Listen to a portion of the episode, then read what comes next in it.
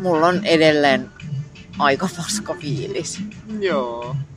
Ja sit mua nolottaa. Et mulla on paska fiilis. Äiti. Sille meillä oli on syystä olla paska fiilis.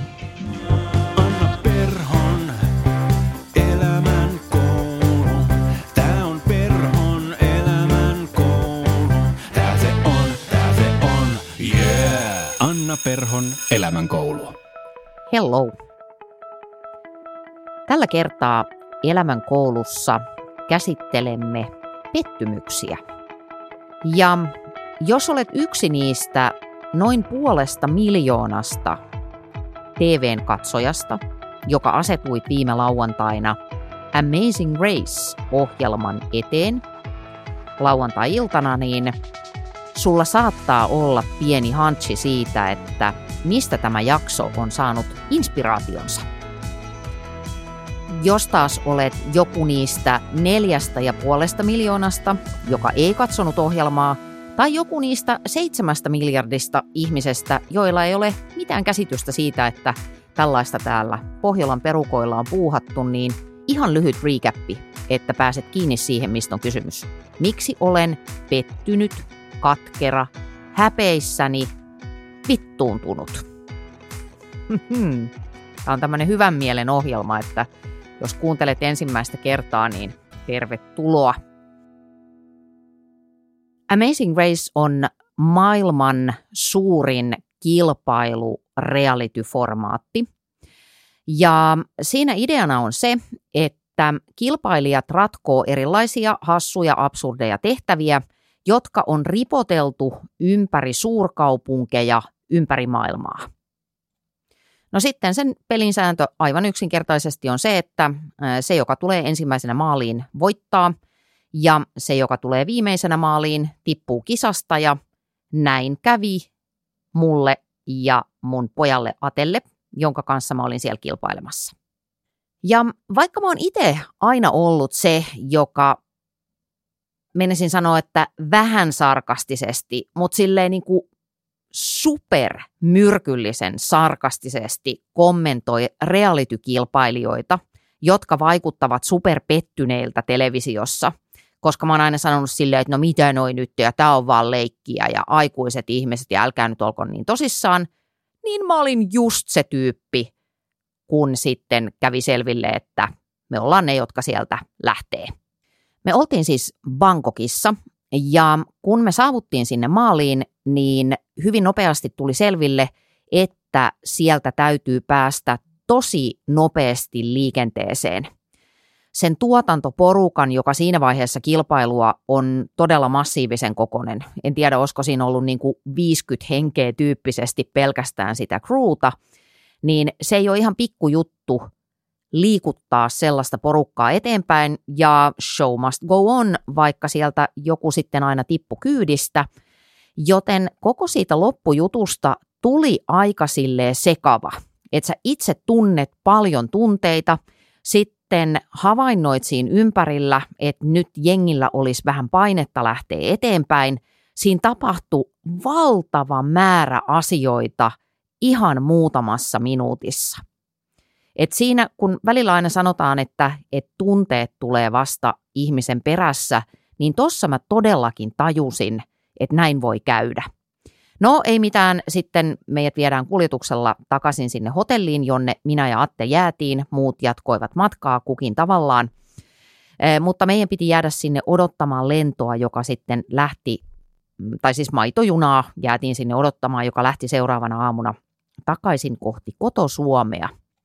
No sitten alle tunnissa se koko hotelli tyhjeni siitä kruusta, niistä meidän kisakavereista – kaikista tuotannon tyypeistä, ja me jäädään sinne kahdestaan, ja silloin me käytiin tämmöinen keskustelu.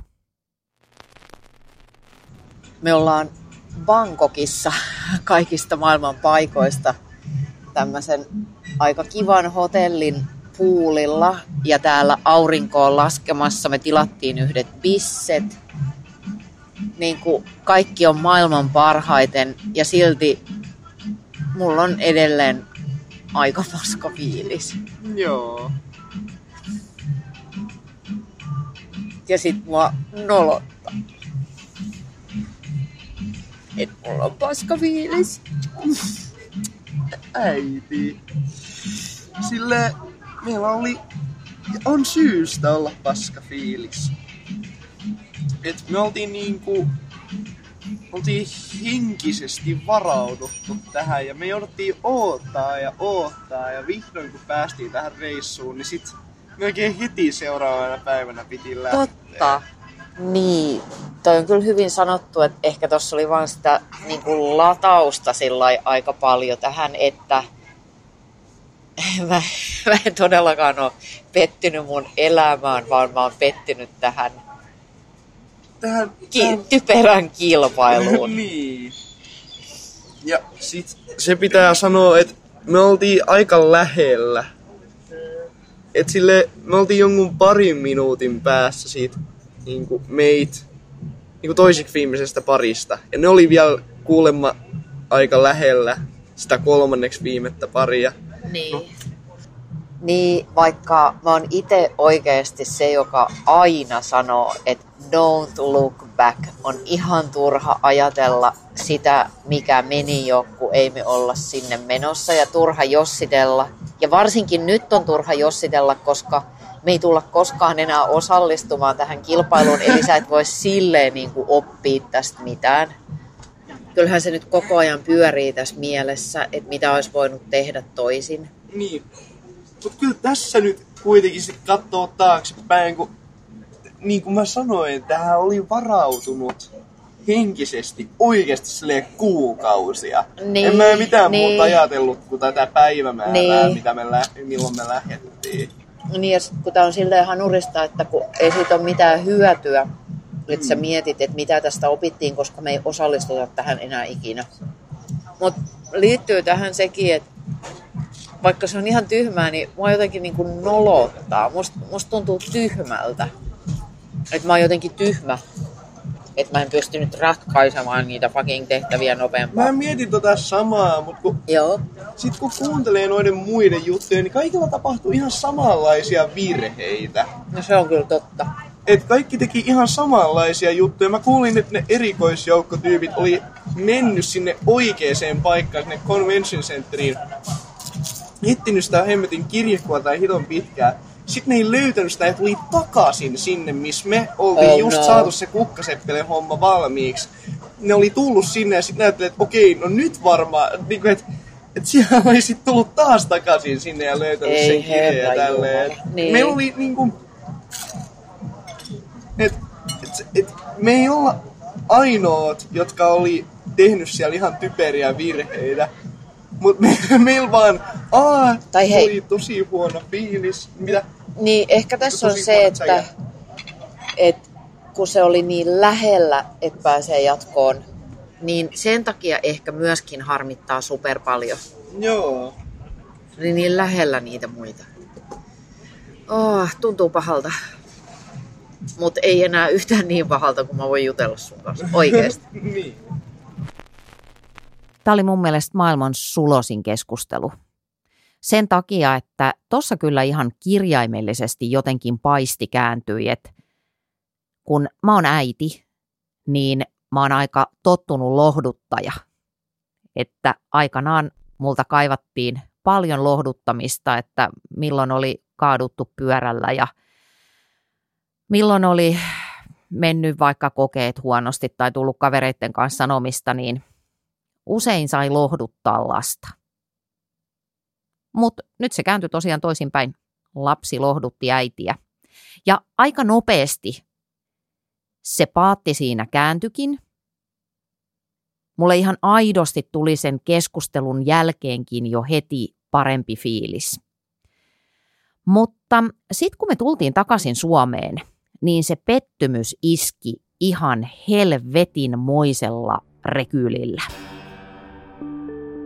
Et se oikeastaan tässäkin kohtaa itse asiassa ne varsinaiset tunteet tuli vasta naisen perässä.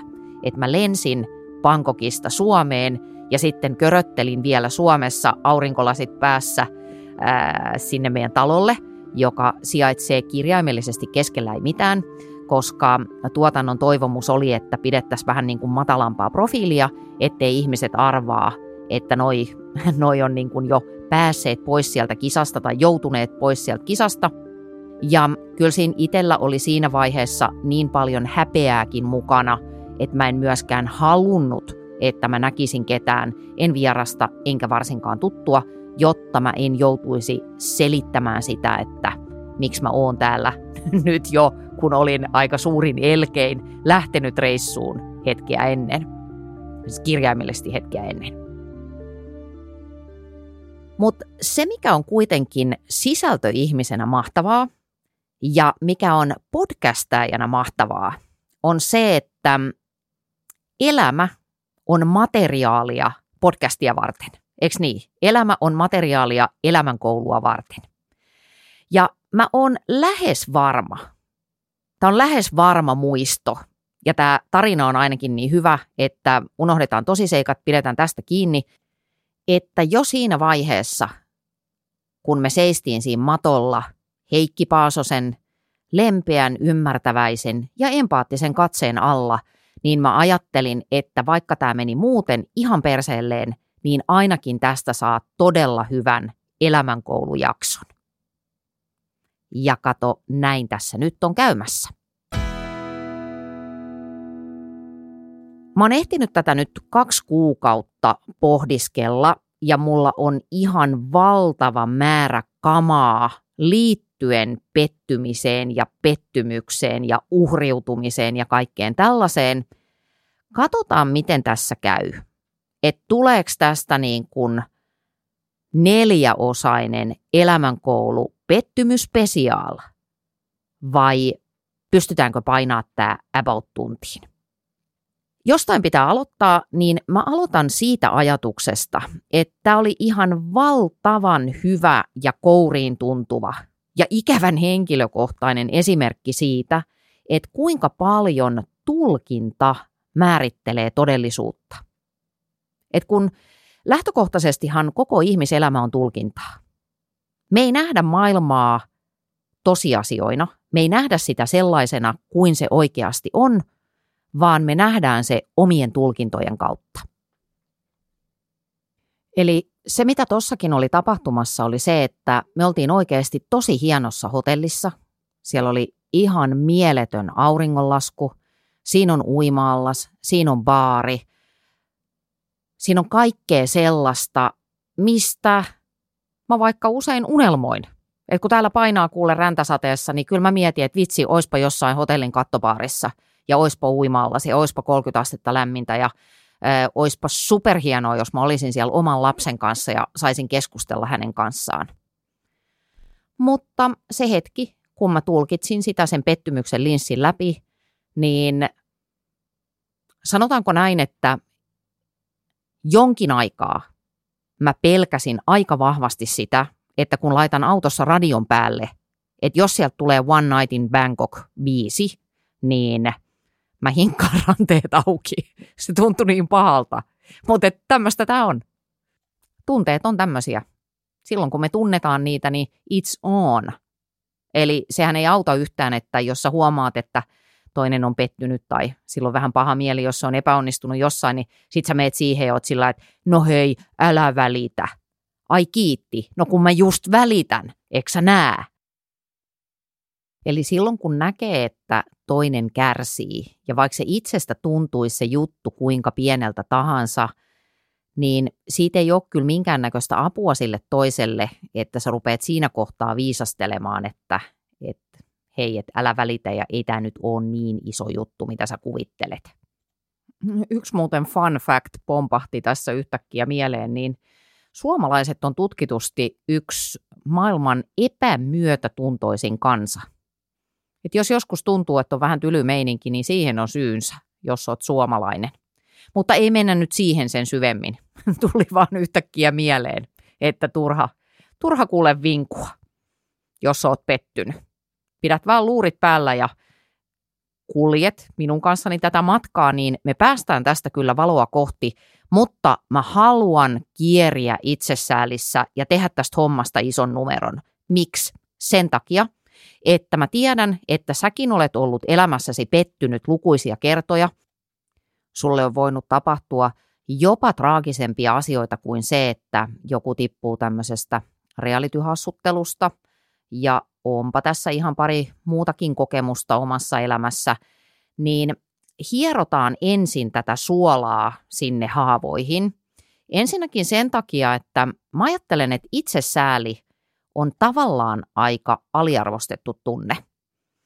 Et okei, siihen ei passaa jäädä kiinni. Mulla on hyvät perustelut siihen hetken päästä, että minkä takia itse asiassa uhriutuminen on yksi pahimpia juttuja, joita ihminen voi itselleen tehdä. Mutta silloin tällöin semmoinen niin kuin, semmoinen oikein kunnon kirpsakka, nyyhkivä ja nimenomaan uhriutunut ote oman elämän pettymyksiin, niin vitsi se tekee vähän aikaa hyvää. Ja tästäkin on tosiaan sitten kirpeää omakohtaista tuorehkoa kokemusta. Mä nimittäin ajattelin, että mä menen sinne meidän talolle ja itselleni tyypilliseen tapaan niin mä välttelen tunteita tekemällä töitä. Mä ajattelin, että siellä kuule remontti odottaa ja siellä voi maalata ja antaa luonnon eheyttää, niin kuin aina kaikki hipit väittää, että niin siinä käy. Niin mitä sitten tapahtui oli se, että mä olen siellä talossa ja sataa aivan kaatamalla vettä koko viikon. Meille sanottiin ennen kuin me lennettiin sinne Bangkokkiin, että siellä tulee olemaan sadekausi ja kehotettiin hirveästi varautumaan siihen, että suurin piirtein ota kalasta ja saappaat mukaan, kun koko ajan sataa ja on niin kosteita. Ei, siellä oli aivan ihana ilma, mutta kun tulen takaisin Suomeen, menen sinne ihanaan luontoon, niin sataa jumalisten niin paljon vettä, että siitä meidän pihasta tavallaan niin kuin roiskui kaikki kuskattu hiekka pitkin sitä vastamaalattua seinää, johon se hiekka tarttui. No, se on oma ongelmansa. Joudun palaamaan siihen ensi keväänä konkreettisesti siellä.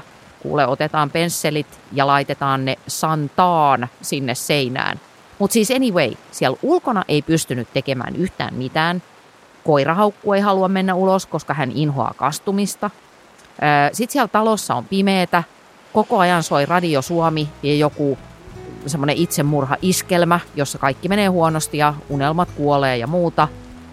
Niin siinä mä otin kyllä semmoisen henkilökohtaisen ennätyksen siinä itsesäälissä. Mä niin kuin raivosin siellä. Ja sitten kun sä meet semmoiseen mielentilaan, niin musta tuntuu, vaikka tämä ei oikeasti ehkä ole mahdollista, mutta musta tuntuu, että mä jatkuvasti tyyliin tiputin lautasia lattialle vahingossa, kolhin kyynärpäitä, löin varpaan kynnykseen. Oli tietysti semmoinen, niin kuin, että kaikki hakkaa vastaan fiilis. Sitten kun perjantai koitti, vaikka mä olin ajatellut, että okei, että kerrankin mun kalenterissa on lähes kolmen viikon käppi, mihin mä en ole varannut yhtään tapaamista, eikä ole mitään, että nyt kuule rentoudutaan ja nimenomaan rauhoitutaan, mistä mä puhuin viime jaksossa, niin sit mä en enää kestänyt, vaan mä otin koiran ja mä otin mun tavarat, laitoin oven lukkoon ja huristelin takaisin Helsinkiin ja ajattelin, että nyt tässä täytyy viettää pitkä ilta baarissa hyvien ystävien kanssa ja sit saa olla. Et mä aika nopeasti sit kuitenkin kyllästyin siihen itsesääliin. Ja vasta siitä hetkestä alkoi sen pettymyksen tunteen todellinen käsittely.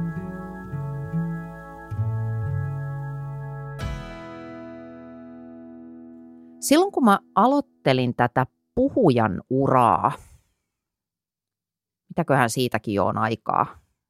Tämäkin on yksi tragedia, että niin kuin ihan kaikesta mun elämässä on nykyään hirveästi aikaa, mutta no reilut kymmenen vuotta. Ja silloin alussa niin se mun suoritustaso oli todella ailahteleva. Mä pidin hyviä vetoja, mutta sitten välillä se mun taso romahti aivan täydellisesti.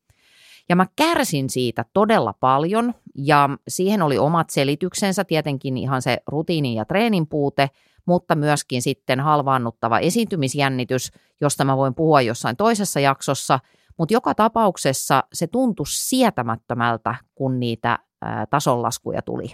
Ja nehän oli omanlaisia pettymyksiä.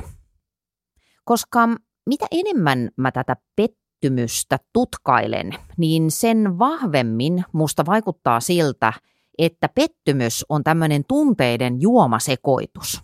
Et se ei ole niin kuin raakaa votkaa, vaan se on Long Island Ice Tea, jossa on lähes kymmenen eri ainesosaa, jotka päihdyttävät sut silleen niin kuin huonolla tavalla. Jos mä menen takaisin mielikuvissani siihen hetkeen tai niihin hetkiin, kun mä annoin sen pettymyksen sille oikeasti mennä ihon alle. Se yksi pieni hetki, joo, oli siellä hotellin katolla, mutta sitten mä menin semmoiseen välttelymuudiin. Sitten siinä oli jo aika väsynykki, si- siinä rupesi vaan niinku toimimaan ja toivomaan, että äkkiä kotiin ja sitten äkkiä huristelu talolle ja jotenkin pakoon sitä koko juttua. Ja sitten vasta siellä kaikessa hiljaisuudessa rauhoittuessa, koska mä en kertonut kenellekään, että mä menen sinne, okei okay, Family Manille, mutta hän oli kaverinsa kanssa silloin myöskin reissussa, että mä en nähnyt myöskään häntä. Niin mä menin sinne yksin kyyhöttää ja sit vasta se tunne oikeasti alkoi valua sieluun. Ja jos mä nyt muistelen tosiaan sitä hetkeä, niin kehon läpi kulki semmoinen tunteiden kavalkaadi. Jos mä niputtaisin ne tai kun mä niputan ne tässä, niin se oli sitä pettymystä, mutta jos mä vähän katon, että mitä se pettymys oli syönyt, niin mä tunsin kiukkua, sellaista kiukkua, jolle ei ollut suoranaista kohdetta, koska kenelle sä voit valita, valittaa siitä, että sä häviät pelissä rouva Fortunalle, mutta et kauheasti kenellekään muulle. Sitten siihen liittyy ehdottomasti häpeää. Se tuntui niin kuin ihan hirveän nololta että miten me voidaan tippua tästä ensimmäisenä. Että ei tämä nyt niin vaikeeta ollut. Ja menemättä yksityiskohtiin, koska mä en jaksa käyttää siihen aikaa, niin me sekoiltiin todella paljon niiden taksien kanssa ja siihen se sitten osittain kosahti ja sitten tähän kuuluisaan rahan lainaamisepisodiin. Mutta joka tapauksessa, oli se syy mikä tahansa, niin mä tunsin valtavaa häpeää siinä alussa siitä epäonnistumisesta.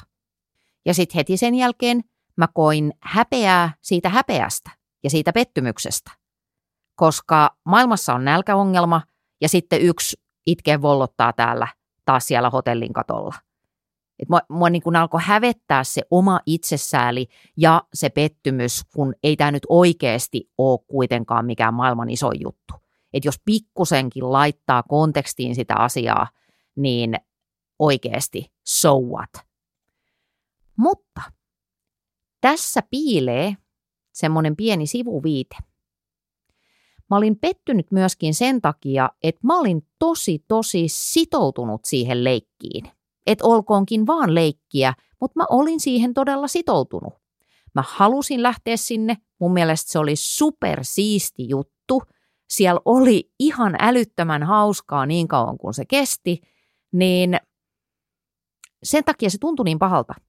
Jollei sillä olisi ollut mitään väliä, niin mitä sitten? Sitten olisi voinut ajatella, että no, sainpa viettää pari päivää Bangkokissa tämmöisessä hauskassa reissussa ilmatteeksi.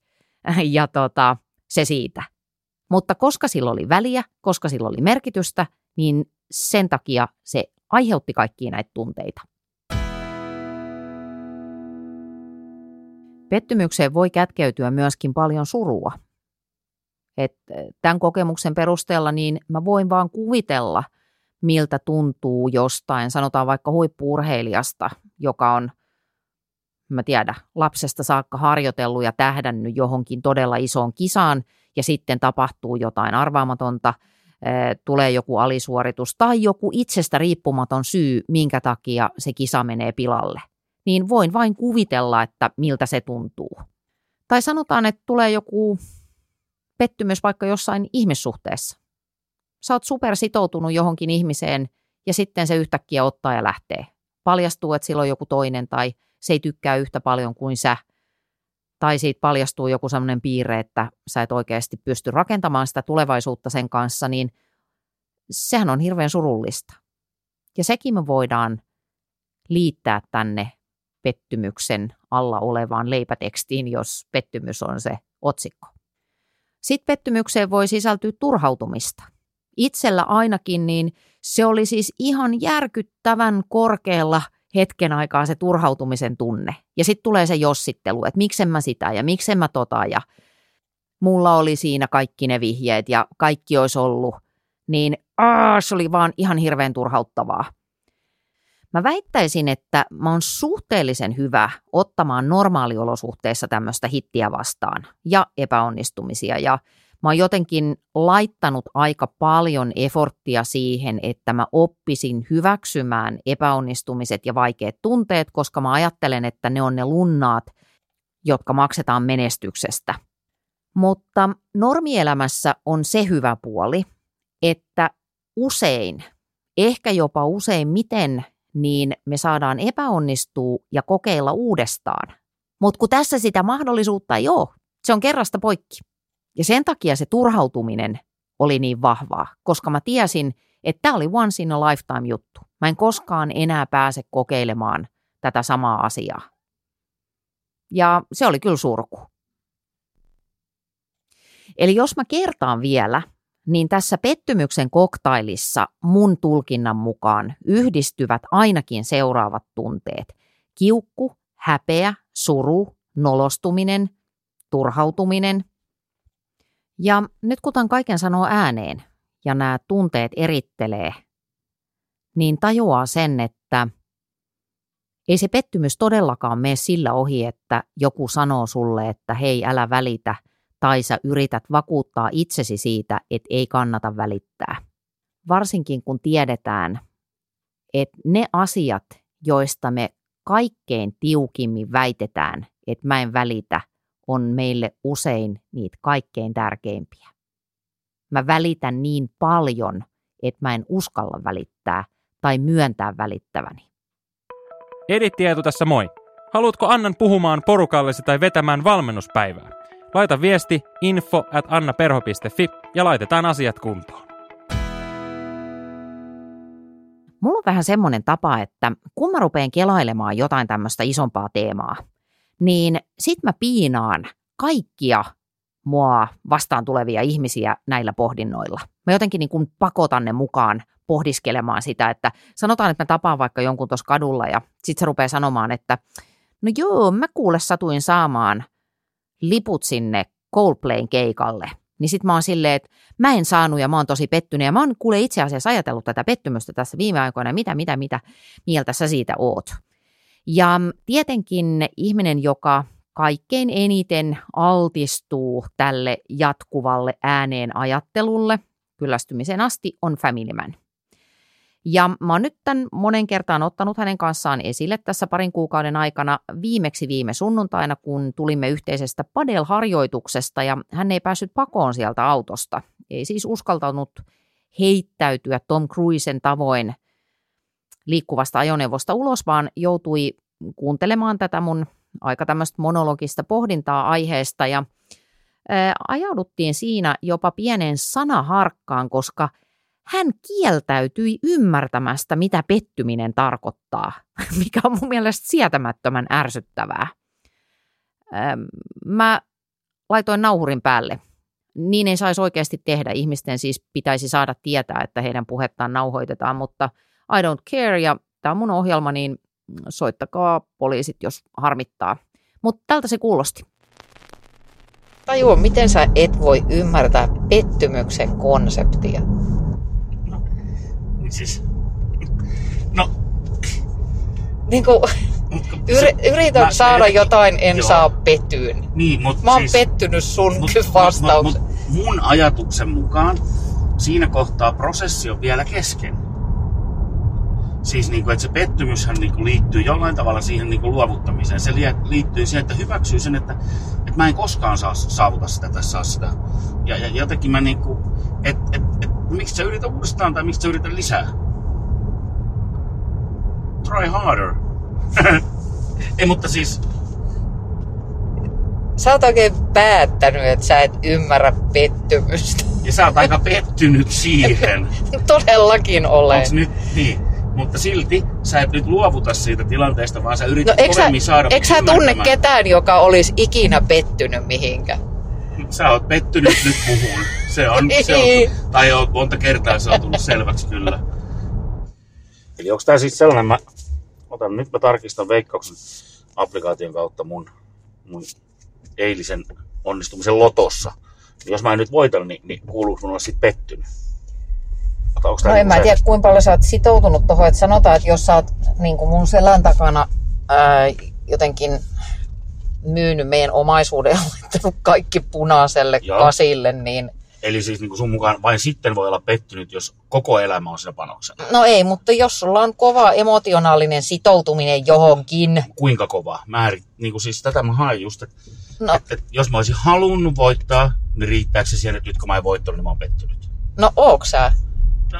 En ihan, että ehkä mä en sit halunnut tarpeeksi, koska en mä nyt ollut kauhean pettynyt. Toisaalta mä tiesin etukäteen mun voittomahdollisuudet, joten mä pidin todennäköisenä sitä, että mä en voita, jolloin se voittamattomuus ei ollut myöskään yllätys.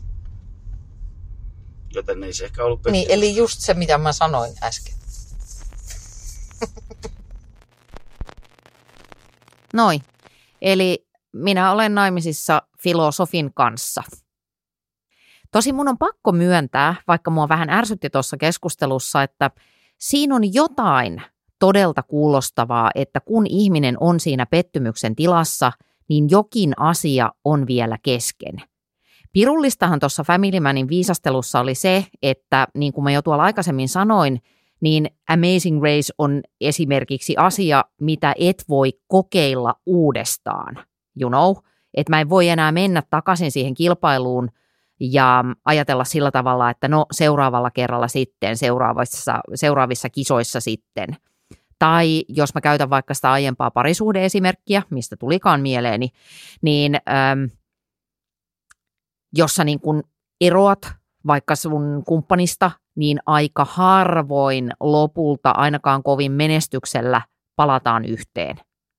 Mutta jos sallitaan pieni parisuhdeneuvo tähän väliin, niin ottaisin sellaisen mieliajattelijaltani Phil Dunfilta, joka on sanonut, että onnellisen avioliiton salaisuus on matalat odotukset. If you want a happy marriage, lower your expectations. Ja siinä on neroutta. No niin, nyt meillä on jonkunnäköinen yhteinen näkemys siitä, että mitä pettymys on. Pettymys on kimara, hankalia tunteita, jotka sun on pakko kohdata ja käydä läpi ennen kuin sä voit aidosti siirtyä eteenpäin. Miten se voisi tapahtua? Tarkastellaan tämä ohjelman toinen puolikas sitä. Ja tähän keulille mä ottaisin ääneen hetkeksi viisaan kaverin ja mun kisakaverin Amazing Raceista, eli Markus Grönholmin, rallin maailmanmestarin, eli huippuurheilijan omassa lajissaan, joka on taatusti käynyt ihan sairaan määrän pettymyksiä läpi, koska se on osa urheilijan ammattitaitoa. Eli Markus Grönholm muiden ammattiurheilijoiden tapaan on pettymysten ammattilainen. Ja sen takia mä kysyin häneltä, että miten hän käsittelee pettymyksiä. Ja näin Markus vastasi. Markus Grönholm, äh, sä oot huippuurheilija ja oot voittanut paljon urallas, mutta oot myöskin joutunut pettymään monesti, niin miten sä käsittelet pettymyksiä? Mitä tapahtuu sitten, kun sä häviät tai mokaat jotain? No, kyllähän se tietysti kun häviää tai mokaa ja, ja nyt puhutaan siitä mun lajista esimerkiksi rallista, niin kyllä siinä vähän aikaa menee ennen kuin pääsee yli siitä, että et, tota, se harmittaa niin pirusti, Niin, mutta sitten sit vaan pitää niin kuin käsitellä sitä, että miksi se tapahtui, mitä tapahtui, mitä mä tein väärin. Ja tota, siinä on aika ikävä ihminen pari kolme päivää, ettei niin kuin halua puhua kenenkään, se murjuttaa, niin se on ollut vähän mun, mun, mun tyyli, mutta sitten sitä odottaa seuraavaa vaan tilaisuutta, että pääsee korjaamaan sen seuraava kilpailu sitten fiksataan tämä ja sitten taas ollaan, ollaan kartalla.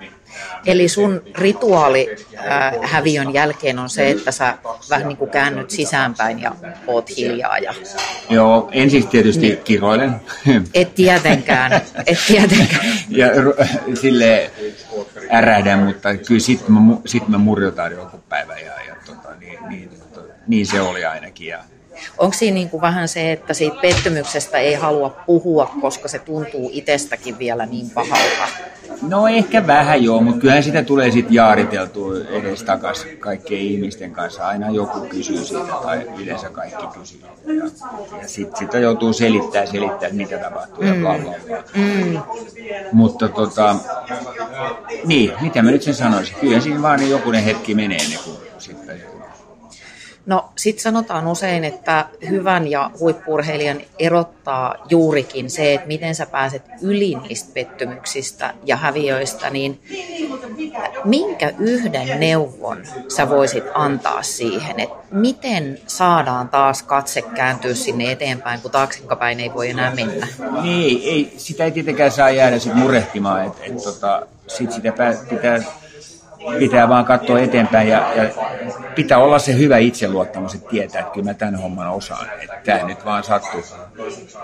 Oli oma moka, huono tuuri, mitä sitten olikaan, niin että, että kyllä mä tämän homman osaan. Ja sitten vaan niin kuin, hyvällä itseluottamuksella eteenpäin. Jos sä jäät siihen, että voi, voi, voi, että en mä, mä oon niin huono, niin sit, sit se ei ole hyvä asia. Siinä oli viisasta puhetta. Tuossa oli paljon sellaista, mihin voisi tarttua, mutta mä poimin tuolta nyt yhden asian. Kun mä aikaisemmin viittasin siihen, että silloin kun aloitin tämän puhekeikkailun, niin tosiaan taso vaihteli ja koin välillä siis aivan järkyttäviä epäonnistumisen ja pettymyksen tunteita, niin mä sain silloin yhdeltä vanhemmalta kollegalta todella hyvän neuvon. Hän sanoi näin, että kun se pettymys tuntuu niin älyttömän pahalta ja se epäonnistuminen, niin anna itsellesi pari-kolme päivää aikaa. Vähän saman tapaan kuin Markus sanoi tuossa äsken, että pari-kolme päivää menee siihen harmitukseen, niin tämä mun kollega sanoi, että, että niin kun, anna itse olla pari-kolme päivää. Jos mahdollista, niin tee jotain kivoja juttuja, vie ajatukset pois siitä feilaamisesta ja sit vasta palaat sen tunteen ja niiden tapahtumien äärelle ja aja, alat käydä sitä jotenkin systemaattisemmin läpi. Ja se oli mun mielestä hirveän hyvä neuvo ja se oli aika vaikuttavaa, koska tämä mun kyseinen kollega on erittäin kokenut ja kova valmentaja, joka on myöskin esiintynyt paljon mediassa. Ja mä ajattelin, että jos toi tyyppi sanoo tolla tavalla, niin kyllä mullakin silloin on lupa ensin vähän aikaa hengitellä ennen kuin mä rupean aidosti käsittelemään jotain epäonnistumista. Ja miksi toi ainakin mun kohdalla on toiminut, niin kyllä se aika kuitenkin sit jotenkin, tuommoinen lyhytkin aika, niin laittaa sitä omaa epäonnistumista jonkunnäköiseen kontekstiin ja kehykseen.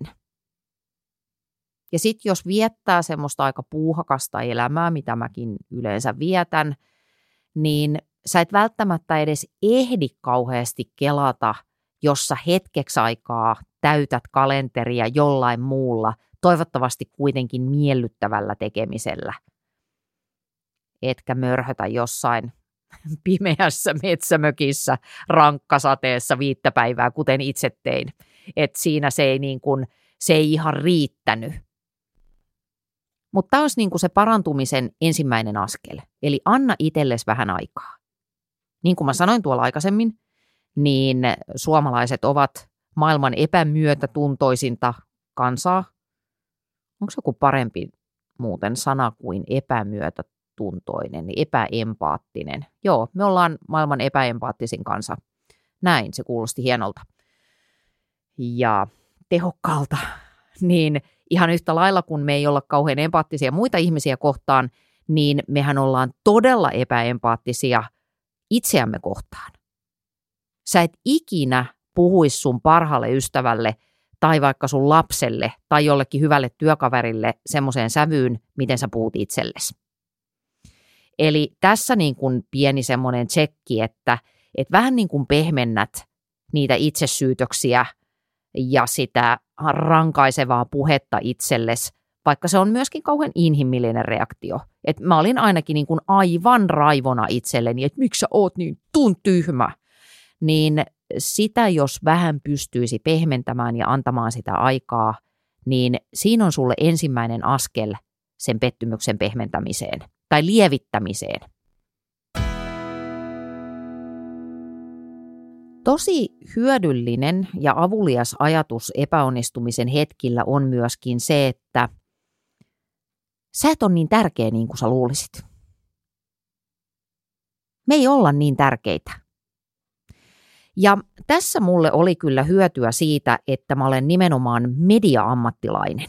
Et kun mä pyörin työkseni tässä ympäristössä, mä luen tavallaan työkseni uutisia, mä seuraan valtavasti mediaa, mä oon itse tekemässä sitä, mä oon tehnyt niin kuin varmaan tuhansia haastatteluja ihmisistä, jotka on olleet jossain tilanteessa, jotka sillä hetkellä totta kai – ovat olleet heille isoja. Ja niin kuin mä jo aikaisemmin sanoin, niin tunteet on aina sille kokijalleen totta. Että jos joku on pettynyt, niin se on pettynyt.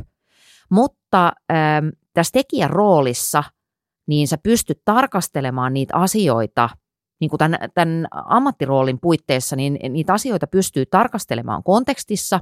Ja kun mä oon itse ollut televisiotuottaja, mä oon tuottanut itse reality-ohjelmia, mä oon jopa tuottanut reality-kilpailuja – niin kyllä mä tajusin myöskin sen, että vaikka tämä tuntuu musta isolta, niin ei tämä sitten niin iso juttu olekaan.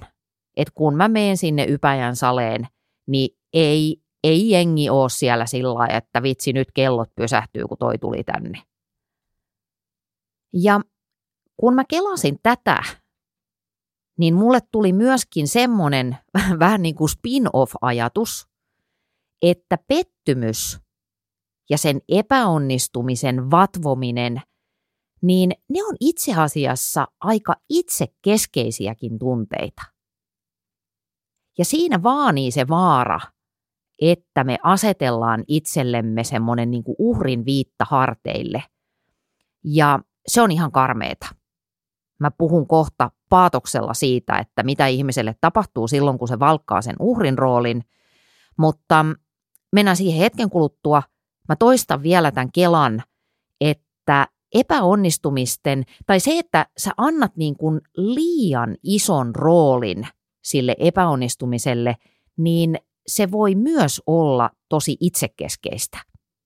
Tietenkään se ei ole samantekevää, ja sit mä en ole yhtään, siis en yhtään siinä joukkueessa, jotka on vetämässä lippuja salkoon epäonnistumisen päivänä, koska oikeasti elämässä voi tapahtua myöskin sellaisia epäonnistumisia, että ne haurastuttaa ihmistä. Ne voi aidosti olla traagisia, vaarallisia, ne voi luhistaa ihmiselämiä.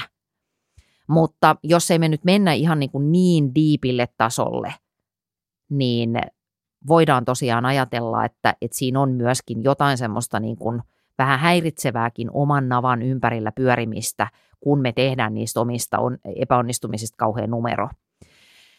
Se voi myöskin olla defenssi.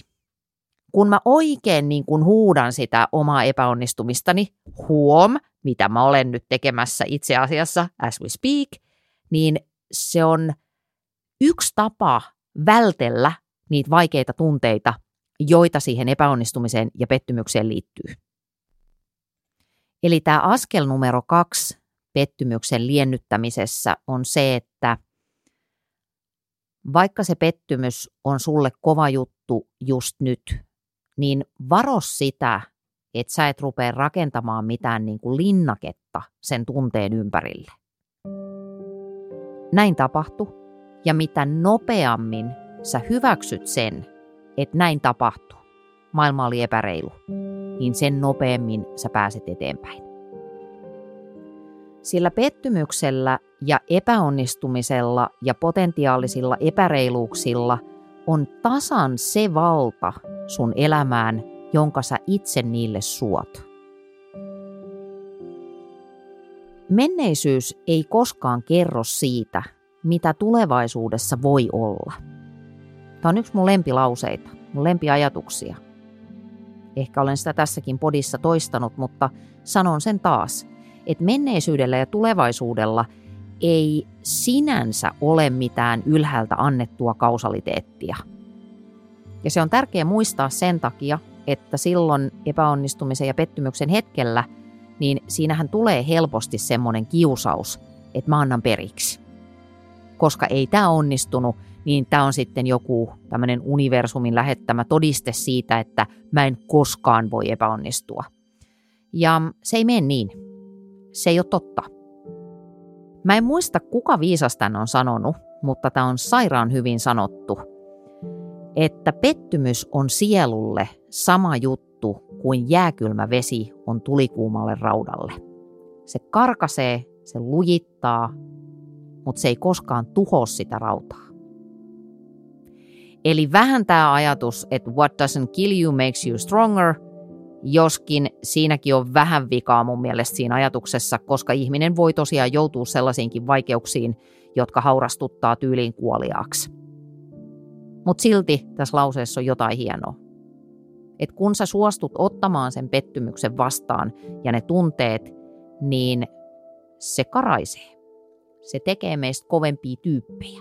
Mutta vain, jos me suostutaan nielemään se myrkky, eikä pakenemaan sitä esimerkiksi siihen uhrin rooliin. Ja nyt kun tähän sitaattien kaistalle päästiin, niin mä marssitan studioon sisään Aristoteleksen, koska haluan nostaa ohjelman tasoa. Aristoteleellä oli tämmöinen ajatus, että ihminen ei opi kokemuksista yhtään mitään. Tämä oli musta sokeraavaa. Mua harmittaa, kun mä en muista, kenen kanssa mä oon käynyt tämän keskustelun, kuka mulle opetti Aristoteleesta. Siitä ei ole kauhean pitkää aikaa, ja musta vähän haiskahtaa siltä, että mä oon taas marissu ja narissu jotain tästä pettymyksestä. Ei muuten varmaan tuu puhelin kyllä soimaan kaveripuheluista lähikuukausina, kun mä oon ulissut tätä jo, joka puolella kaupunkia. No mutta anyway, Mä olin ensin vähän niin kuin tyrmistynyt tästä ajatuksesta, että kokemukset eivät opeta ihmiselle mitään. Koska tähän mennessä mä oon ajatellut, että hetkinen, että eihän ole mitään muuta tapaa oppia kuin nimenomaan ne kokemukset. Mutta tämä on nyt taas tämmöinen juttu, että heti kun tämän jatkon sanoo ääneen, niin on silleen, että aa niin, totta kai. Ja se jatko menee näin. Eli me ei opita niistä kokemuksista, vaan me opitaan niiden kokemusten reflektoinnista.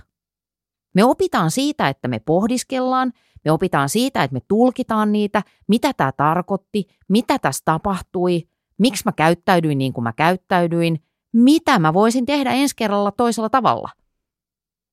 Ja Aristoteles, joka oli aika fiksu jäbä, niin se sanoi näin, että, että mitä kivuliaampi se kokemus on ja mitä vakavampi mitä hartaampi se pohdiskelu on siinä, että mitä tässä oikein tapahtui, niin sitä nopeammin ja sitä tehokkaammin sä viisastut.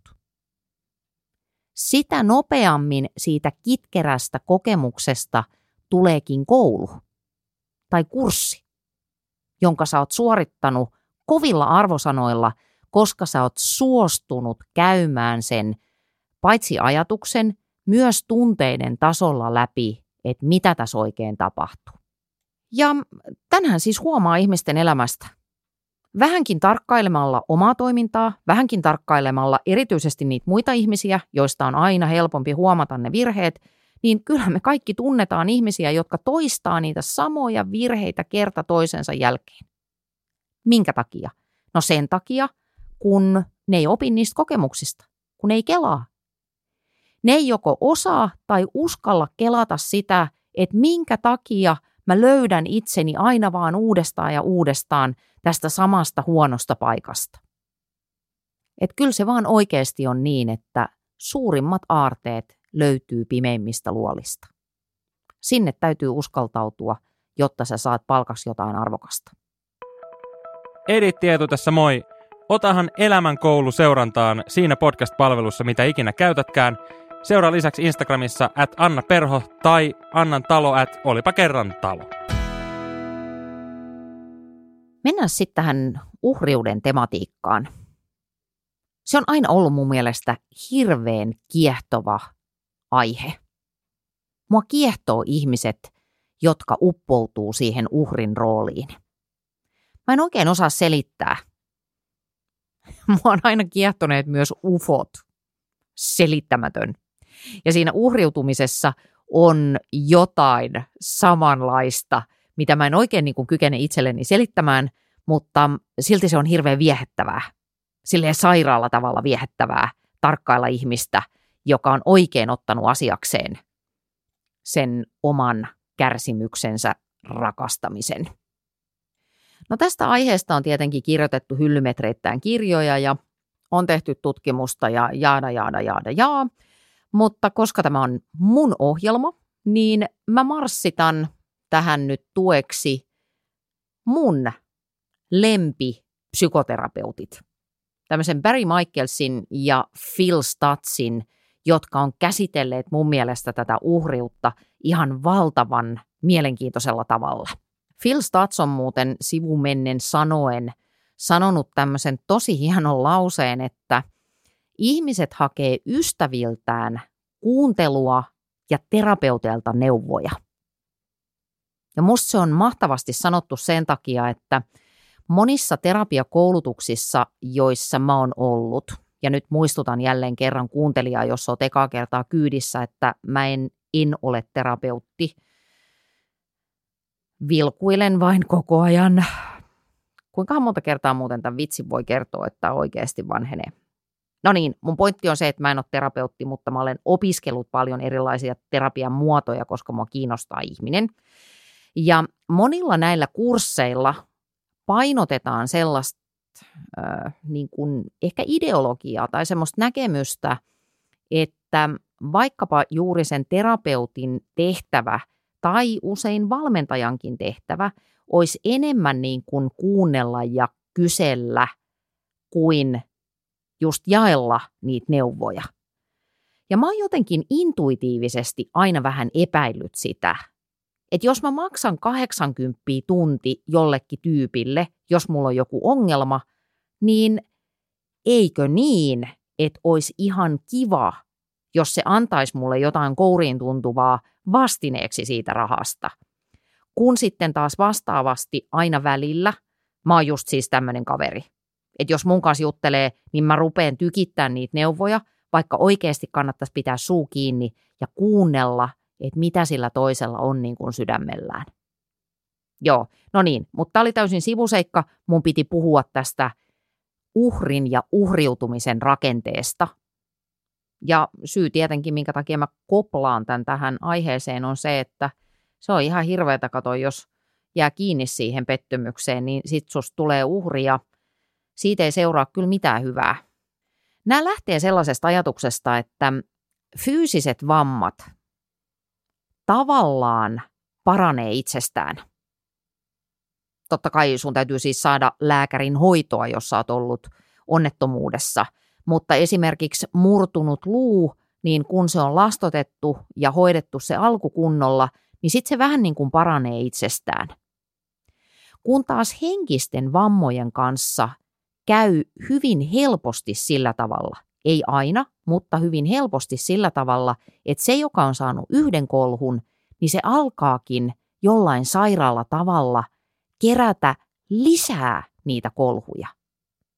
Tai se haluaa kertoa sitä ikävää tarinaa kerta toisensa jälkeen. Ja mitä täällä taustalla on, niin siellä taustalla on haluttomuus käydä läpi niitä vaikeita, sietämättömiä tunteita, jotka aiheuttaa sitä kipua ja pahaa mieltä. Ja jos tässä mennään äärimmilleen, niin tämän uhrin osan ottava ihminen luo tämmöisen prosessin, tämmöisen luovan prosessin, jonka avulla hän keksii selityksiä sille, minkä takia hänen elämänsä huom on kurjaa ja miksi hän ei koskaan saa mahdollisuuksia, miksi hän ei pääse elämässään eteenpäin. Kyllähän me tunnetaan näitä ihmisiä. Mulle ainakin heti tulee pari-kolme tyyppiä mieleen, joilla ei niin kuin oikein ikinä ole asiat hyvin. Ja aina on kovat selitykset sille, että minkä takia siitä uhrin statuskuosta ei voi liikkua eteenpäin. Ja sitten aina palataan sinne jonnekin menneeseen. Okei, mä oon kuullut tämmöisenkin väitteen, en tiedä kuinka tutkittua tietoa tämä on, mutta perstuntumalta kuulostaa ihan uskottavalta, että me ihmiset noin yleisestikin ottaen mm, eletään noin 80 prosenttisesti menneisyydessä. Eli koko ajan niin kuin mietitään sitä, että, että mitä mä olisin voinut tehdä toisin. Sitten 15 pinnaa menee tulevaisuuden spekulointiin, eli siihen, että mitä hän kauheaa seuraavaksi tapahtuu. Ja vain se loppu 5 prosenttia, ei kun mitä siitä jää, apua. No sä osaat laskea paremmin kuin mä, mutta kuitenkin tosi vähän, niin vain sen verran me laitetaan eforttia tähän nykyhetkeen. Että miksei me koskaan kysytä itseltämme, että mikä on se asia, minkä mä voisin tässä hetkessä laittaa peliin niin, että elämä olisi paremmin.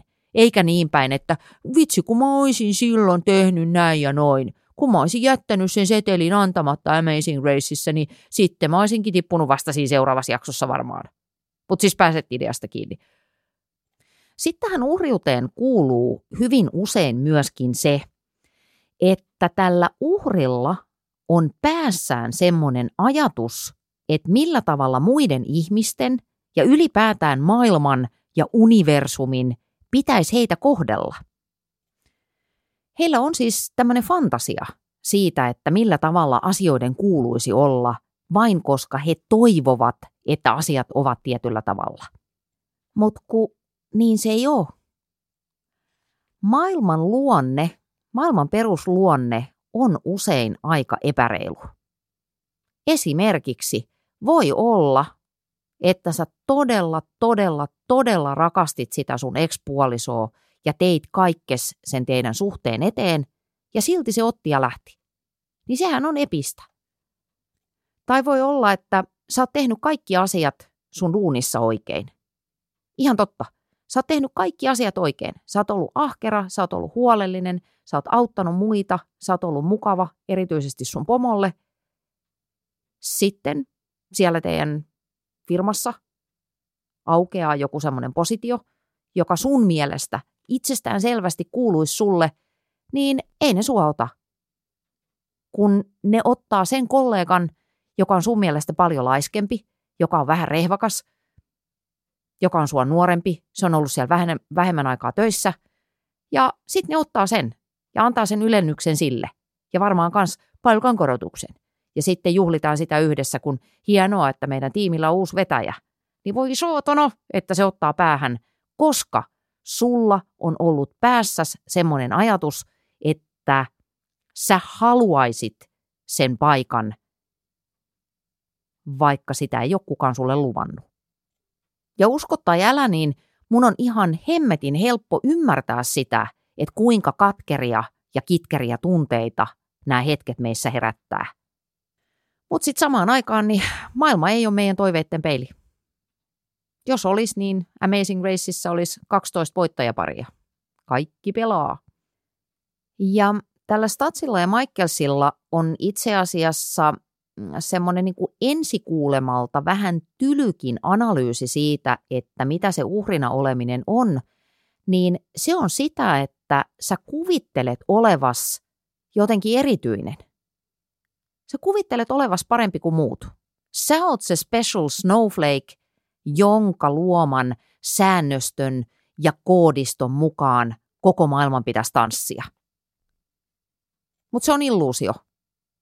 Se on yhtä suuri illuusio, kun sä sanoisit, että huomenna täytyy sataa siksi, että minä haluan, että sataa. Ja se ei muuten onnistu. Voin näin maanviljelijän tyttärenä kertoa, että silloin ei koskaan sada, kun farmari haluaa, ja kun se ei halua, niin sataa kaatamalla. Terveisiä, iloinen lapsuus maaseudulla. Mutta siis tämä uhrina oleminen, niin sekin on niinku itsekästä touhua. Et siinä mielessä ehkä tällä pettymyksellä ja uhriutumisella, niin niillä on aika paljonkin tämmöistä sukulaisuutta. Siellä jotenkin se itsekeskeisyys ja se oman navan ympärillä pyöriminen ottaa liian ison roolin sen ihmisen arjessa. Ja lopulta siitä erityisyydestä, siitä erityisyydestä, että minulla on näin vaikeaa, niin siitä tulee sen uhrin uusi identiteetti. Siitä tulee sen uusi ego. Mä oon erityinen, koska mulla on näin erityisen vaikeeta. Eli jossain tietenkin salaa itseltäänkin he ajattelevat, että jos ei mulla ole näin vaikeeta koko ajan, niin sit mä en oikein enää ole edes olemassa. Tai mä joudun luopumaan siitä erityisen ihmisen roolistani. Ja kuka mä sitten olen? Jos on joku, jonka elämä on vielä vaikeampaa kuin sen uhrin, niin se on uhrin läheisten. Tämä erityisyyden kaipuu nimittäin tosi usein näyttäytyy esimerkiksi sillä tavalla, että nämä ihmiset valittaa siitä kohtalostaan, ne valittaa siitä, mitä niille on tapahtunut, ja kun säkin olet empaattinen ihminen, niin sit sä yrität tarjota sille apua.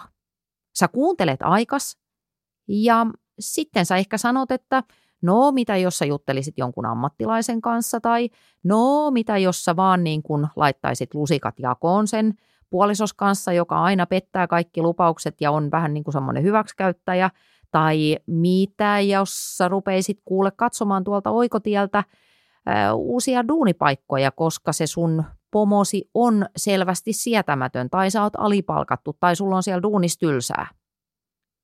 Mutta mitä tahansa ehdotuksia sä annat, ne ei kelpaa sille uhrille. Miksi? Sen takia, että hän ei oikeasti halua apua, vaan hän haluaa esitellä sitä kärsimystään, sitä omaa erityisyyttään. Ja jos hän suostuisi ottamaan apua vastaan, niin silloin nimenomaan tapahtuisi tämä identiteetin tai huom, ainakin egon romahdus. Eli uhrille tyypillistä kaksoisviestintää on se, että hän viestii tarvitsevansa apua, mutta ei sitten kuitenkaan halua ottaa sitä vastaan. Se on tosi ristiriitasta, sitä on ympärillä olevien aika vaikea ymmärtää, ja lopulta esimerkiksi tämä piirre siinä käyttäytymisessä saattaa ajaa muut ihmiset loitolle siitä uhrista, jonka jälkeen, eikö niin, hän saa jälleen kerran yhden leijerin, yhden uuden kerrostuman siihen kärsimyksen kerroskakkuun.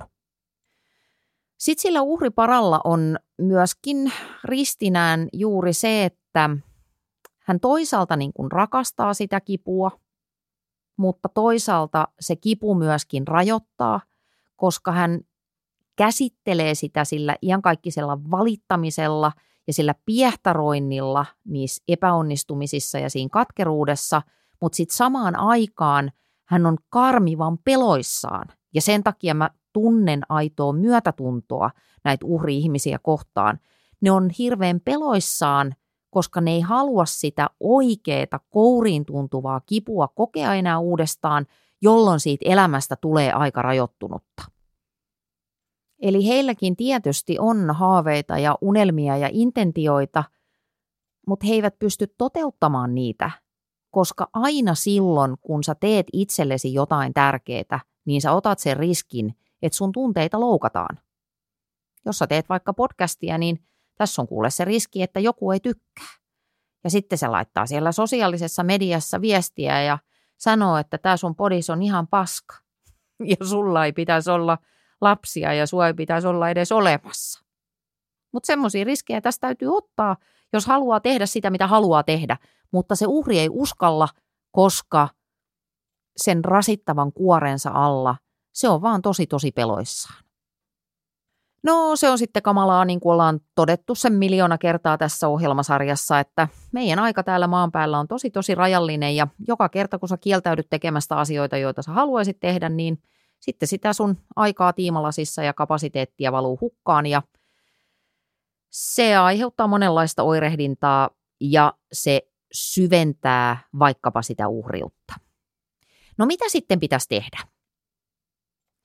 Nyt nämä Michaels ja Stats muistuttaa meitä siitä, että se henkinen kipu, niin se ei tapa meitä, vaikka se tuntuu siltä. Tämä on vähän laveemmin pohjustettu näiden kirjassa Coming Alive, joka on itse asiassa mun ihan top 10 suosikki kirjoja kautta aikojen tässä genressä. No lyhyesti, jos hyppään siihen, niin he perustelevat tätä sillä, että, että ihmisen peruspelko tai se ydinpelko on tietenkin kuoleman pelko, ja silloin kun me koetaan henkistä kipua, niin se kytkeytyy meidän mielissä ja sieluissa tähän kuoleman pelkoon, ja me luullaan, että kun me vaikka epäonnistutaan, kun me joudutaan torjutuiksi, kun me koetaan niitä pettymyksiä, niin me luullaan, että nyt mä kuolen tähän paikkaan, noin niin kuin kuvainnollisesti. Mutta niinhän ei oikeasti ole. Sä tiedät sen, mä tiedän sen, me ollaan kuule tähän ikään mennessä käyty läpi vaikka minkälaisia takaiskuja, tragedioita, pettymyksiä, ja tässä sitä vaan ollaan. Tässä sitä kuule vaan istutaan ja jauhetaan. Se on todiste siitä, että meillä on resilienssiä, eli sitä palautumiskykyä. Se on todiste siitä, että meillä on oikeasti kapasiteettia, meillä on keinoja, meillä on voimavaroja tulla takaisin pahoista paikoista. Meissä on tämmöistä niin kuin bounce backia. Se on meissä olemassa, mutta kun se kipu tuntuu sen kokemisen hetkellä niin pahalta, niin tämä unohtuu meiltä. Paitsi että me tavallaan kuollaankin. Kuolema on totta, mutta se ei ole fyysistä, vaan se on meidän egon kuolemaa. Ego on se rooli tai naamio, joka me ikään kuin esitetään olevamme. Tästäkin voisi tehdä siis ihan oman ohjelmasarjan, mutta näin hyvin hyvin lyhyesti määriteltynä, niin ego on ikään kuin se, mikä susta näkyy ulospäin. Mitä sä vähän niin kuin näyttelet olevas muille ihmisille. Se ei ole välttämättä feikkaamista, vaan se on tavallaan niin kuin semmoinen PR-versio teikäläisestä, tai se on se rooli, johon sä meet erilaisissa konteksteissa.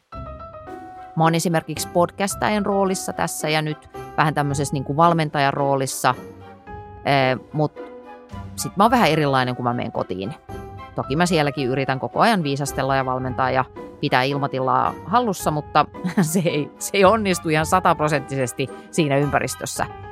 Mutta ego on enemmän tämmöistä ulkoista.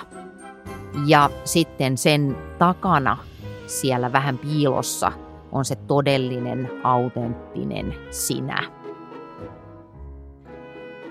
Egosta on hyötyä. Mm, se ei ole, niin kuin, tämä ei ole arvottavaa, että, että vaikka me usein ajatellaan, että rooli on jotenkin vähän negatiivisesti tai jotenkin oudosti virittynyt sana, niin oikeasti ego on niin kuin hyödyllinen, että se suojaa sitä sun ydinminää. Ja mä ainakin ajattelen omalla kohdalla, että jollei mulla tätä itse asiassa aika isoa egoa olisi, niin äh, mä jäisin niin kuin heti liiskaksi bussin alle tässä maailmassa. Et oikeasti mä oon tosi herkkä. no niin, ehkä se tästä. Mutta siis tämän Stats ja Michaels kaksikon pointti on siinä, että meidän pitää tiukoissa paikoissa pyristellä eroon siitä illuusiosta, että se kipu tappaa sillä tavoin, että me annetaan sen tappaa se meidän ego pieneksi hetkeksi. Mitä tämä tarkoittaa käytännössä? Niin se tarkoittaa sitä, että sun pitää käydä se kipu ja kärsimys ja pettymys ja kaikki ne kurjat tunteet läpi sun sydämessä eikä päässä. Eli sä et pääse pettymyksistä yli rationalisoimalla, pelkällä järjellä tai ajattelulla. Et jos mä en olisi sen sateisen viikon jälkeen jatkanut tätä prosessia, niin mä en olisi oppinut siitä koko kokemuksesta yhtään mitään, ja mua riivaisi se varmaan tyyliin loppuelämän, ainakin niin kauan kunnes mä dementoidun. Se, se häpeä ja ne kaikki muut vaikeat tunteet olisi mun sisällä, niin, ne olisi jäänyt sinne. Ja nyt musta tuntuu, että mä oon aika hyvin pystynyt purkamaan ne.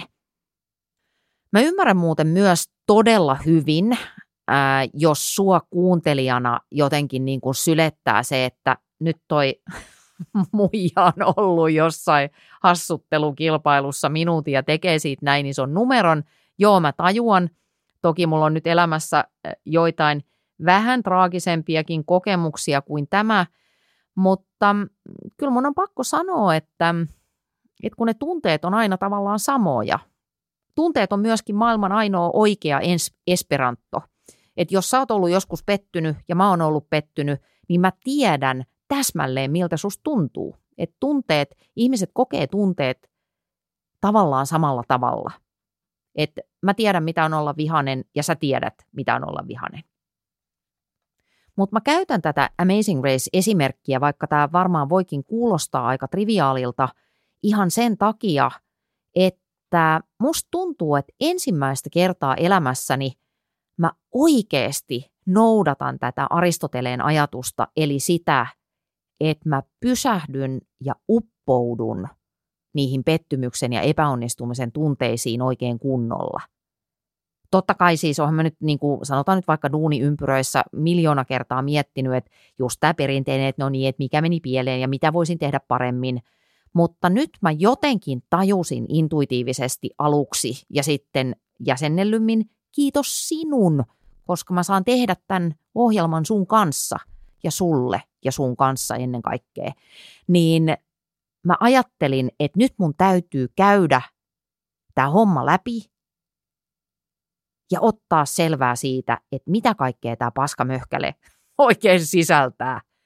Ja nyt kun tämä ohjelma ehkä joskus viiden tunnin päästä lähestyy loppuaan, niin mulla on aidosti kepeämpi olo. Eli semmoista transformaatioa, sitä, että nyt on jotain ja tämän kokemuksen jälkeen on jotain parempaa, niin sitä ei voi syntyä ilman, että sä syvällisesti hyväksyt sen, mitä sulle tapahtuu, ja sä kirjoitat ja otat sen osaksi sun tarinaa. Ja se hyväksyminenhän tässä on niin vaikeaa. Jos ei sitä tapahdu, niin sitten me ollaan siellä uhripositiossa. Eli tämä perussanoma tässä näiden kelassa on se, että, että nämä vammat ja kolhut ei ole kuolemaksi, paitsi sen ekon kuolemaksi aina hetkeksi kerrallaan, vaan parhaimmillaan ne on portti tämmöiseen vähän niin kuin laveampaan elämään. Et kun sä et jää hilloamaan niitä vaikeita kokemuksia ylipitkäksi ajaksi, vaan sä hyväksyt, pikkuhiljaa päästät irti, ää, aidosti tunnetasolla käsittelet ne tunteet, niin sen jälkeen sulla onkin sulla on edes vähän niin kuin uusi alku, sellainen pieni uusi alku. Nämä käyttää sanaa jälleen syntymä, joka on aika vahva. Se ei viittaa siis mihinkään uskonnolliseen, vaan se on vaan niin kuin tämmöinen vertauskuvallinen juttu, että, että sen pettymyksen, epäonnistumisen, äh, pienen kitkeryyden jälkeen, niin sit sä synnyt uudestaan. Ja siellä se teräs on karkaistunut. Rautaa, kuumaa rautaa on valeltu kylmällä vedellä. Tilanne on ohi ja sä oot entistä lujempi. Ne käyttää hemmetin hyvää esimerkkiä kertomalla näin, että, että jos me mietitään lapsia, niin nehän pettyy tämän tästä. Kunnon vanhempi nimenomaan tuottaa niitä pettymyksiä, karkaisee sitä lasta, ei taivu karkkihyllyn edessä, vaikka lapsi tekee kaikkensa saadakseen pussillisen salmiakkia – nimimerkillä. Ähm, raahasin esikoistani sellaisen puolitoista kilometriä maailman lopun räntäsateessa pulkassa kahden ostoskassin kanssa ja hän sinnikkäästi kerta toisensa jälkeen heittäytyi pois sieltä pulkasta ja lähti konttaamaan takaisin kohti supermarkettia. Mutta että sen taistelun jälkeen niin meidän ei tarvinnut kyllä sit sitäkään keskustelua käydä. Ja mä oon iloinen, että tämmöisiä kohtauksia olen pystynyt tuottamaan lapsilleni, koska se on rokotus sitä uhriutumista vastaan. Se on rokotus sitä special snowflake-syndroomaa vastaan. Että sä tajuat nimenomaan, että täällä maailmassa ei saa aina kaikkea, mitä haluaisi, niin hanurista niin kuin se onkin. Mutta siis tässä esimerkissä, kun he kertoo tässä Coming Alive-kirjassa, niin he niin kuin alleviivaa sitä, että joo, lapset pettyy koko ajan, mutta sitten nimenomaan, sitten ne vähän aikaa siinä kiukuttelee ja itkee ja sitten taas ollaan niin kuin kolmen minuutin päästä la la la la, la leikitään ukkeleilla jossain nurkassa. Niin ihan sama juttu ja mekaniikka olisi tarjolla meille aikuisillekin, jos ei me taannuttaisi nyyhkyttämään sitä omaa kohtaloamme ylipitkiksi ajoiksi. Eli jos tämän pitkän ja löyhän siterauksen tästä Michaelsin ja Statsin työstä tiivistäisi yhteen lauseeseen, niin se menisi näin, että kuolema tekee sut eläväksi. Niillä on tämmöinen mielikuvaharjoitus, missä ihminen laitetaan kuvittelemaan itsensä tornin pohjalle. Ja se torni on semmoinen, että se on auki sieltä yläreunasta. Ja sitten siellä tornin pohjalla kutsutaan ne kaikki ikävät tunteet kerran vielä oikein kunnolla tuntumaan tähän. Liiotellaan niitä, oikein niin kuin piehtaroidaan siinä kivussa. Ja juuri sillä hetkellä, kun siinä harjoituksessa tulee semmoinen fiilis, että nyt mä en kestä enää yhtään, tästä lähtee nyt bussi joko helvettiin tai taivaaseen, riippuu vähän siitä, että miten täällä tämänpuoleisessa on käyttäytynyt, niin yhtäkkiä – sieltä jostain kuuluu ääni, joka sanoo näin, että vain kuolleet voivat jäädä henkiin, mikä on mun mielestä mahtava paradoksi. Vain kuolleet voivat jäädä henkiin. Ne tarkoittaa juuri sitä egon kuolemaa ja sitä, että jos sä suostut olemaan niin kuin vähän huonona, niin sen jälkeen sulla on paljon enemmän mahdollisuuksia. Ja sitten sen jälkeen, tämä on semmoinen tarina, sitten siihen kuljetetaan semmoista valoa, joka nostaa ihmisen sieltä tornin pohjalta ja sen katon läpi ja kohti kirkkautta ja kepeyttä. Ja se on aika toimiva. Yksi idea on antaa syvissä vesissä olevalle ihmiselle edes muutamaksi sekunniksi se kokemus, että millaista mulla olisi, jos mä hetkeksi malttaisin päästää irti tästä mun kivusta? Miltä musta tuntuisi, jos mä en täällä kuopan pohjalla enää jatkaiskaan kaivamista, vaan mä rupeisin funtsiin, että miten täältä pääsee ylöspäin? Mitä mulle tapahtuisi, jos mä lakkaisin vetämästä köyttä tämän mun katkeruuden kanssa, jolloin mun kummatkin kädet ja muutkin aistit vapautuu, ja mä voin katsoa ympärilleni, että hei, mitäs muuta täällä maailmassa on menossa. Ja sitten tässä uudelleen syntymässä voiskin ajatella sitä, että mitä on se elämä, jota mä haluan jatkossa? Mitä elämää mä haluan jatkaa? Mikä tois mulle mielekkyyttä? Mikä tois merkitystä? Nyt, tulevaisuudessa? Mistä mä välitän? Mitä mä arvostan? Mitä sellaista mun elämässä on, mikä kaikesta huolimatta toiv- toimii ja on hyvää. Mikä on tärkeää? Mitä mä asetan etusijalle? Mimmonen mä haluan olla? Jälleen kerran, kuka mä oon ja mitä mä haluan? Ja sitten vielä viimeinen juttu, mikä on ehkä se kaikista tärkein juttu, mutta mitä mä en ole korostanut tässä aikaisemmin, on tietenkin se, että et kuka tai ketkä ovat ne ihmiset, jotka voi sua parhaiten kuunnella ja lohduttaa sen pettymyksen syvimmällä hetkellä. Et kyllä me jälleen kerran tarvitaan niitä muita ihmisiä ennen kaikkea siihen, että me päästään sieltä, sieltä tornin pohjalta nousemaan sitten taas uudestaan kehään. Ja se on tosi kriittistä, että et löytäisi sen oikein, oikein ihmisen tai oikein ryhmän – jossa niitä hankalia hetkiä voi purkaa. Joo, mut hei, kiitos sulle, että olit messissä, koska musta itsestä tuntuu, että tämän aiheen käsittely on tällä kertaa mun kohdalta hoidettu. Nyt mä pamautan tämän kirjan kiinni. Tälleen. Ja tämä ohjelma loppuu nyt. Mutta tilaa hei mun uutiskirje annaperho.fi kautta uutiskirje. Laita palautetta info at annaperho.fi. Täällä mä oon. Ja okei, Eetu ei ole nyt täällä studiossa, niin mä yritän niin kuin itse nyt osata sanoa, että heiba. Ja ei muuta kuule kuin selkäkyyryssä kohti uusia pettymyksiä.